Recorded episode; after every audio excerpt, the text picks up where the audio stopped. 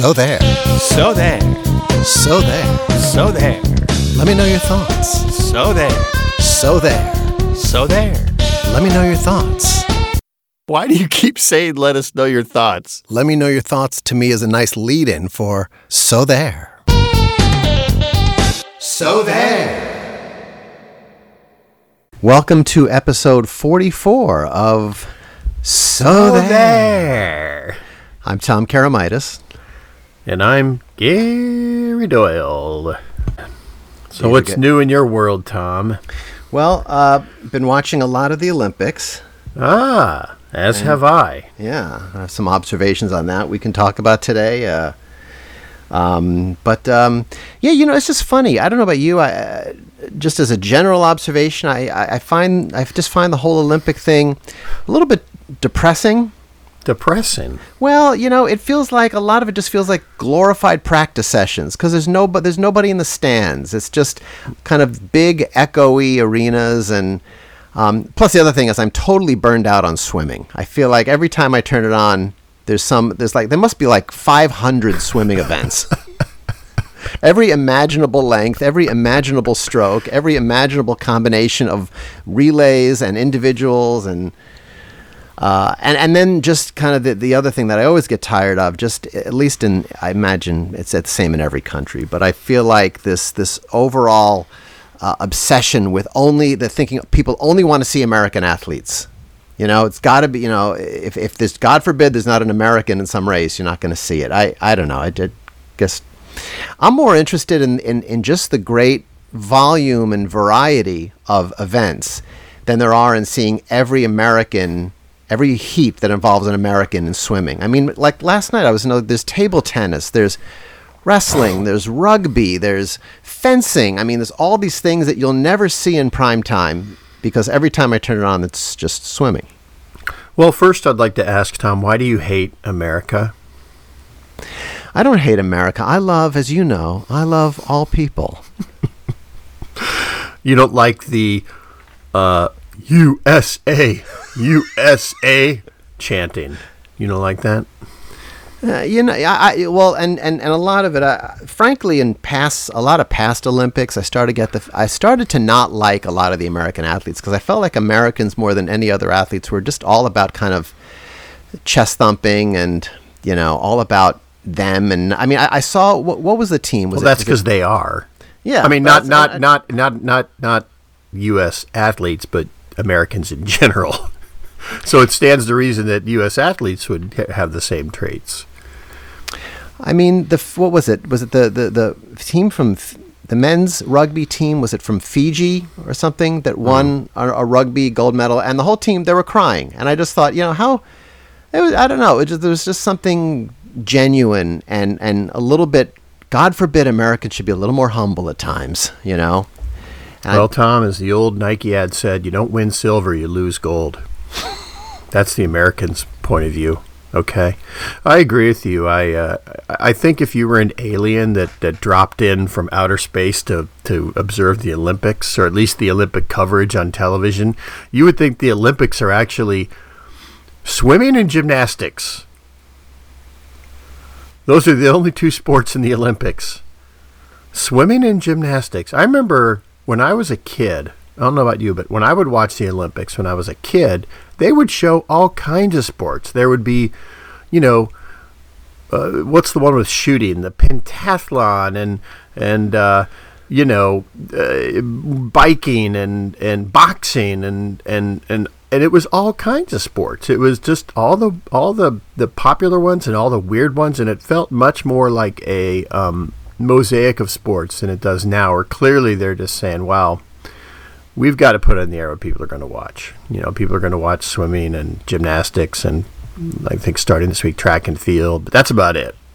I'd And ba- completely forgotten about boxing and, and, and basketball. I mean, Right. you're absolutely right. And the fact that the Tokyo is, is whatever it is, th- 13, 14 hours ahead of us, since obviously none of these events are live, that the, the networks have the, uh, have the ability to showcase whatever events they want. Now, I, I get it. The NBC has a, there's probably four or five NBC affiliated networks that are showing programming. Uh, you know, there's M- MSNBC and I think Yeah, but they don't, they don't count.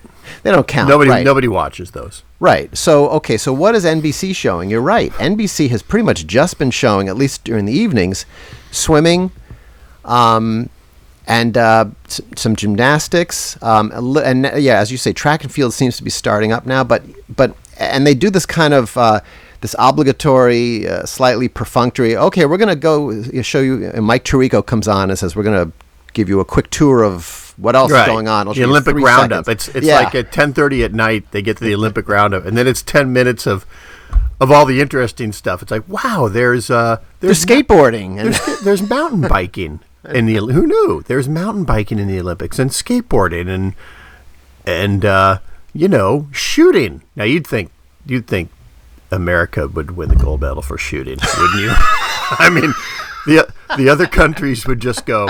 You know what? You guys win. We're not even going to compete. That's right. Every, the other countries would just throw in the towel and say, "Well, shooting." I mean, Since there's 150 million gun enthusiasts in this country. nobody's better at that than the U.S. Americans, we give up.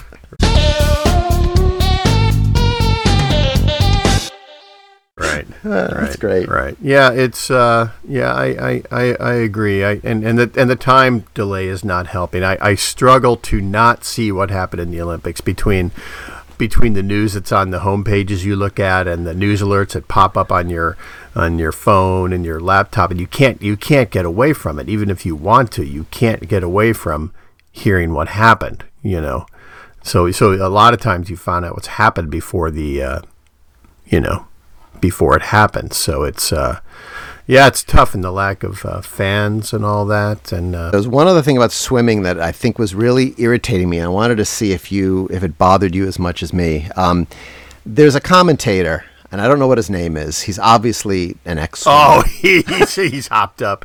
He Oh, my God. wound up. Not only he, he's wound up about everything. I mean, he's practically shrieking. He, he he he just comes out the, the superlatives. I mean, the, the the you know everything is like the best I've ever seen in my life. Right. Um, and coming then in he coming in hot.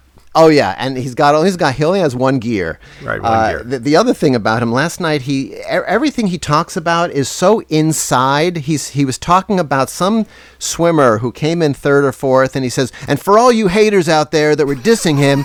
I don't know what the hell is he talking about. I mean, I, th- I would venture to guess for 95% of the population, the viewing population, the only time they ever watch swimming is during the Olympics. More than ninety five percent. I mean, how many haters of that swimmer are there? Maybe Uh, how don't know, many- four? Maybe Right. four. Maybe maybe his neighbor who, when he was a paper boy and didn't deliver the paper uh, properly. You know, how many people really are haters? Probably not very many.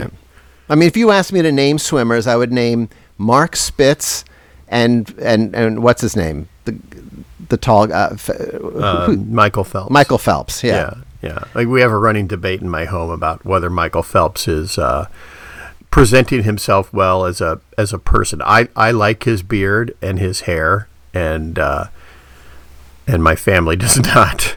Oh, you're But, talking about uh, how his, his as a commentator, yeah, Gotcha. yeah, Well, yeah. I, well, you're, you're leaving out. You're also leaving out the swimmer Rowdy Gaines. I couldn't have named Rowdy Gaines. He's not that famous. I just wanted to say Rowdy Gaines. Right. His first name is Rowdy, which is also which is also very American.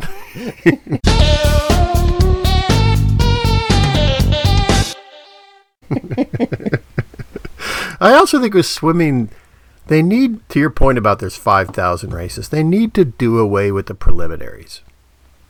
Right? I mean, let's just decide who the eight best swimmers are in any given race and say you're the best. I mean, there, there has to be an easy way of doing this, right? You're you're the eight best. You qualify. You have the best times, whatever, and that's the race. Enough of these preliminaries and stuff, right? That's you know nobody wants to sit through those, especially when there's not an American, because as you know, we only care about the Americans. I was interested at the, the this weird ritual that a lot of the swimmers have before the race starts. You know, they'll, they'll, splash themselves with water. You know, they'll kind of lean over the pool, they'll kind of cup water in their hands, and they'll Right, splash. right. And then one guy, and that they cut away from him, part of his ritual was to pull open the front of his trunks and dump a handful of water down onto his crotch. Oh, my. Yeah, I, Oh, my. I- just these odd little uh, Huh. affectations they all have. Uh, Well, have you noticed how many of them also slap themselves yeah. on the chest? They Yeah. whack themselves. A lot of them. Like what? What would be the purpose of smacking yourself? Is, I on don't know, the is, the, is, the, is the equivalent? Is it the, the equivalent of smelling salts? Just quickly wake yourself up, or I also don't understand. Have you noticed how the divers, after they dive in the water, they get out and take a shower? yeah, You're already wet. what are you trying to prove? You're already, you know, you jump in the water, you get out and take a shower. I By the way, I think- I don't understand that. I, I did have an epiphany right there on smelling salts. I think we should do a whole podcast on smelling salts because do you ever hear of them anymore? They were they was something you'd hear about and see about on TV in the seventies. You know, if somebody's like lightheaded, you put smelling salts under their nose and they whip their head back and you never hear about smelling salts anymore. Do they exist? You Was it think- dangerous? You really think be, that'd be worth a whole podcast? I, my next solo podcast, all right, sneak peek, Tom Karamitis on smelling salts.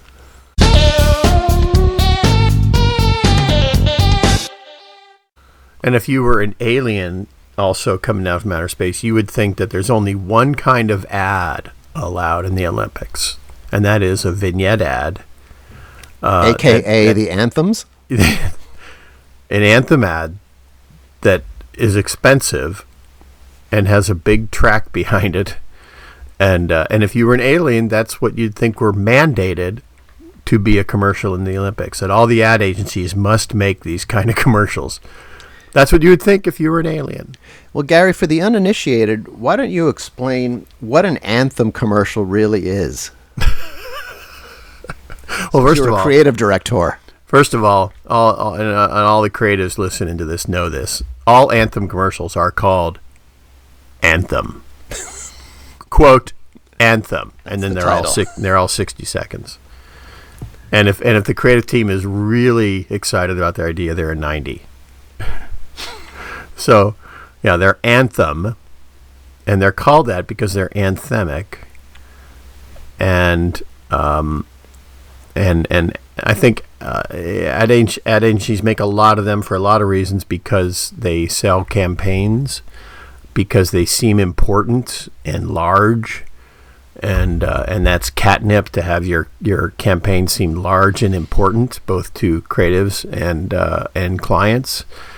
Uh, and so, yeah, you you you you make an ad called Anthem. They seem to be filled with um, kind of lots of kind of big, unrelated, cliched images. And I was actually thinking about that this morning. It's uh, one of my favorites, and you'll see this in loads of Anthem commercials, is the obligatory shot of people in a convertible going down a desert highway, and the, the passenger will have his or her hand out the window, letting the, the, the, the air run through her fingers, uh, deep in thought with sunglasses on. But the, you're right. No matter what the what, what the client is, they're they're they're kind of filled with the same imagery, a big expensive music track, and some kind of high concept copy that's uh, uh, you know that, that's kind of bigger than than seems to it doesn't seem to want to sell and sell you anything beyond the, the the noble idea of this brand in general. And they start to all look the same. You can you can see an anthem coming a mile away. Yes, and um, you know, it makes me think that there's a uh, there's a healthcare insurer, health insurer called Anthem. I'm sure you're aware of this. They're a large healthcare concern. It would be interesting if if Anthem, the healthcare company, made an anthem, and then uh, and then they needed a piece of music that was an anthem. So when you talk about the the music in the commercial, it would be the anthem, anthem, anthem. so there.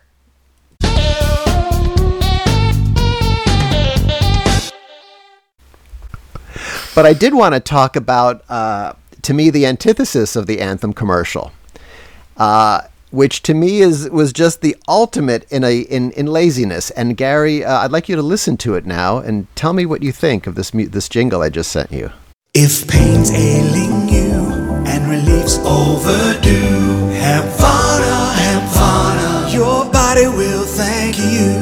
you. Hempvana, the number one hemp pain relief brand in America. Available now in stores everywhere. All right, now first Hemp, all, hemp. Is that hempvana? Hempvana. Hempvana. Oh, Nirvana. Hempvana. Right, right, exactly. Ah. what could be lazier? What could be lazier? I'd love to know who the music company was who just said, you know what? We'll just use the happy birthday jingle, the happy birthday song. Public, pub, public domain. Yes, as of about two years ago. Yes. What, what? What? Why would a music company? I mean, really? Could, could it be any lazier than that? I mean, what were the lyrics again? Uh, da, da, da, Hempvana, Hempvana, your body will thank you. I mean, if you were in the car driving with your kids. And, and, and you know they asked you to come up with a jingle for Hempvana. That's something you'd come up with just to kind of get onto another topic because you're pulling into the McDonald's drive-through and you want to figure out what they want for lunch. I mean, it would take all of about 12 seconds of thought. And some music house charged a tidy $15,000. Exactly.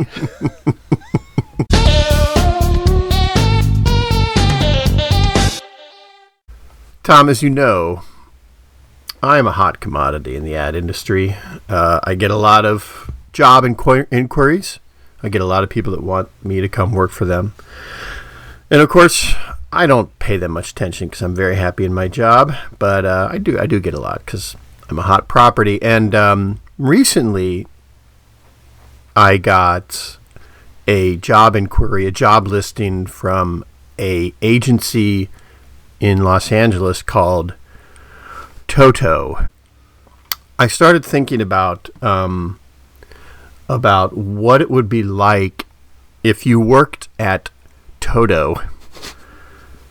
And you might call this a bit of a lightning round. Lightning round.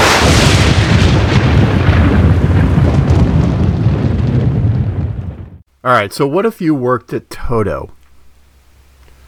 Would you have a better chance of getting a job if your name was Rosanna? Per- Would you perhaps advance sooner if your name was Rosanna? Would they say when a when a client requests when a client requests to get out of hand, you know, to, to kind of ruin the work, right? They get a little bit out of hand. Does the agency say, "Hold the line"? All right, folks, let's hold the line here. We're not going to let this idea get bad. Hold the line. Um, would the pitch for prospective hires at Toto going to be? Uh, would it say it's going to take a lot to take you away from Toto? Once you start working at Toto, it's going to take a lot to take you away from Toto. If you're um, if you if you work at Toto and you're doing subpar work and you and you fear you're becoming a hack, are you frightened of the things that I've become? Are there bongos in the lobby at the Toto agency for some random reason? And finally, if you go to work there, do you know there's a chance you may die in a bizarre gardening accident? Oh, that's right, because that was actually that was actually the fate of somebody from. I know the line was from from Spinal Tap, but but that actually really happened was one of the members of Toto, right? It was the drummer. Yeah. Just like the drummer in Spinal Tap died of a bizarre gardening accident, and uh, it was Jeff Jeff Porcaro. The Yeah, died in yeah. a bizarre gardening accident. Yeah. Okay, that last one was a little bit obscure. I can replace it for you though. Okay, when, when Gary Doyle comes in for his interview, do the people in HR look at him and say, "You'd better watch out. There's a stranger in town." You better watch out. There's a stranger in town. You know that was a huge hit. I don't know that one. Was that a huge hit? I'll play you a piece of it.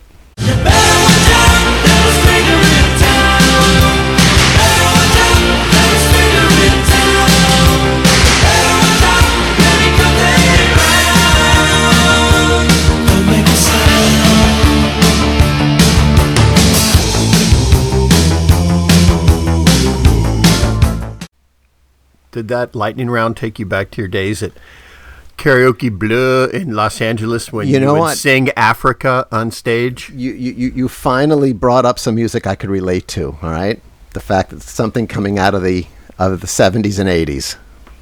So thank you for that. Karaoke Bleu used to have it was quite a it was quite a karaoke venue because the stage had instruments on stage that you could play, and it actually had bongo drums on stage. So Tom Karamitis, before he sang the song in the intro, would do the bongos. You know. And also, in an interesting nod to pre-COVID days, if I remember, there was also a saxophone on stage, that, and that any drunk patron could just put his mouth on at any time. And you did during my Sharona, if I. I was going to say this drunk patron did put his mouth on that saxophone and played, picked it up and played the sax solo, or no, the guitar solo to My Sharona on Which you tra- saxophone. yeah, and you did on saxophone. That was amazing. It's amazing I'm alive today.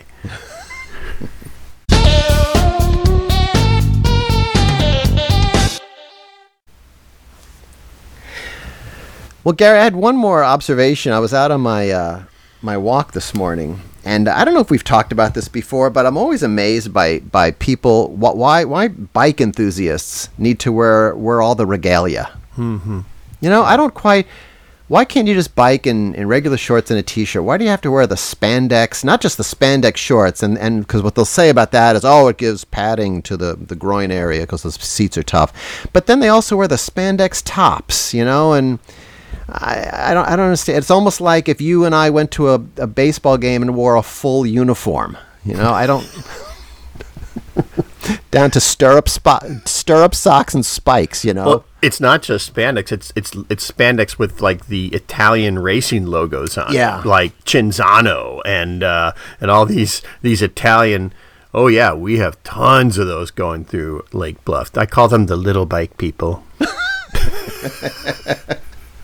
yeah, they're uh, they're they're they're mid fifties suburban men who who think they're in the the Tour de Tour de Tour de France.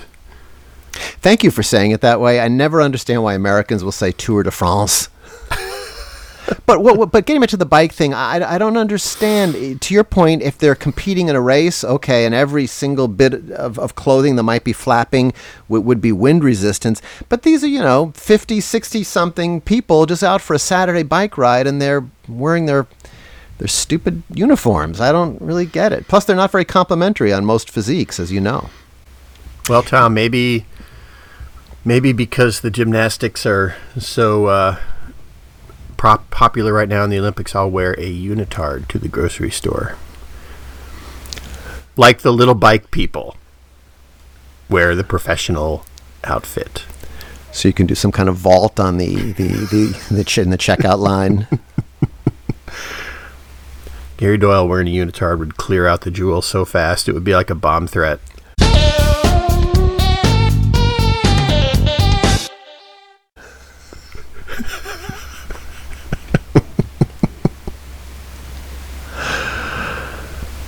Well, I I checked for viewer mail. Uh, if you remember last last time, um, I had encouraged. I have a friend who works at PBS in Washington D.C., and I was kind of pontificating about how PBS, Yeah. um, you know, raises money, and uh, and and I invited her to to set me straight. And uh, I sent her a text, and she said she would, and she didn't. She didn't obviously didn't listen to the episode and didn't respond to my request. So I I don't have a follow up on that, unfortunately, and we don't have any viewer mail to comment on either. This is, you know, I, I kind of feel like our little podcast universe is just getting smaller and smaller, you know, and it's it's sad. I don't know what we need to do.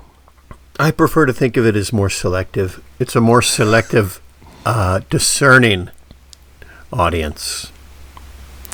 Maybe we need to have some kind of huge. Maybe we need to do another conversations with legends and bring on like Robert De Niro and Barack Obama and Bruce Springsteen all in the same episode. Personal favors. Um, you know, I my invite to Tony Fauci to appear on the episode is still out there in the ether. He never responded.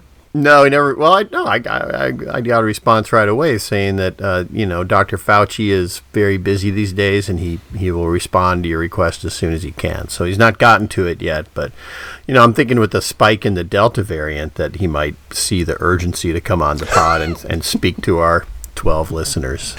Hey, if any of those 12 listeners are not vaccinated, then it's time well spent. I think he would agree with that. Yes. Yes. Tony Fauci, if you're listening, if any of Tony Fauci's friends are listening, please shoot him a text and say Tom and Gary have given you an open invite. Open invite on So There. Well, Tom, we could go on for hours, uh, but uh, you know, we have to be merciful toward our listeners and and wrap this up this time.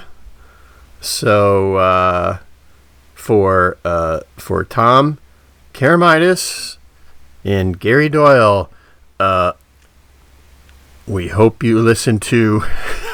It's awkward, isn't it? It's very saying here? difficult to do this. I, I don't know. Uh, thanks for listening to So There.